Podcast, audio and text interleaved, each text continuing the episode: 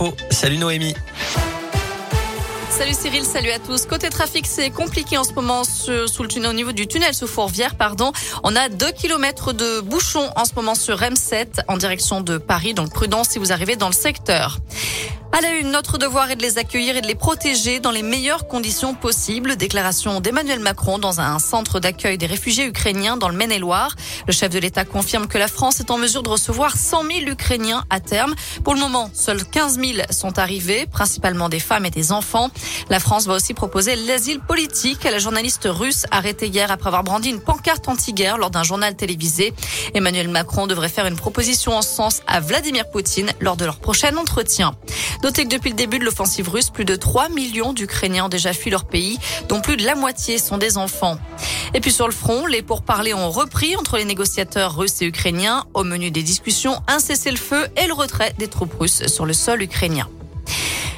Retour dans la région, le corps, sans vie d'un cycliste a été retrouvé au plan d'eau du Colombier à Anse, près de Villefranche-sur-Saône. Son épouse avait signalé sa disparition dimanche, ne le voyant pas rentrer de sa sortie vélo.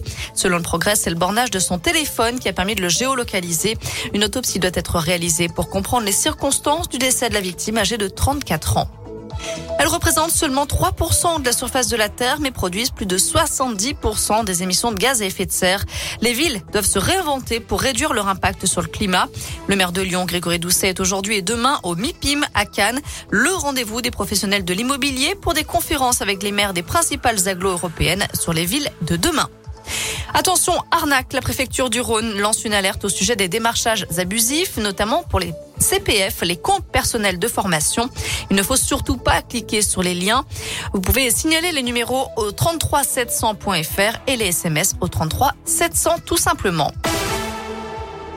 Sais pas si je serai encore candidat ce soir. Cette élection n'a plus aucun sens. Ce sont les mots de Jean Lassalle, le candidat à l'élection présidentielle qui est prêt à jeter l'éponge. La démocratie en France n'est plus qu'une légende, affirme-t-il, alors qu'il n'a pas été invité hier soir à l'émission politique La France face à la guerre. Il ne l'est pas non plus pour les deux prochains débats.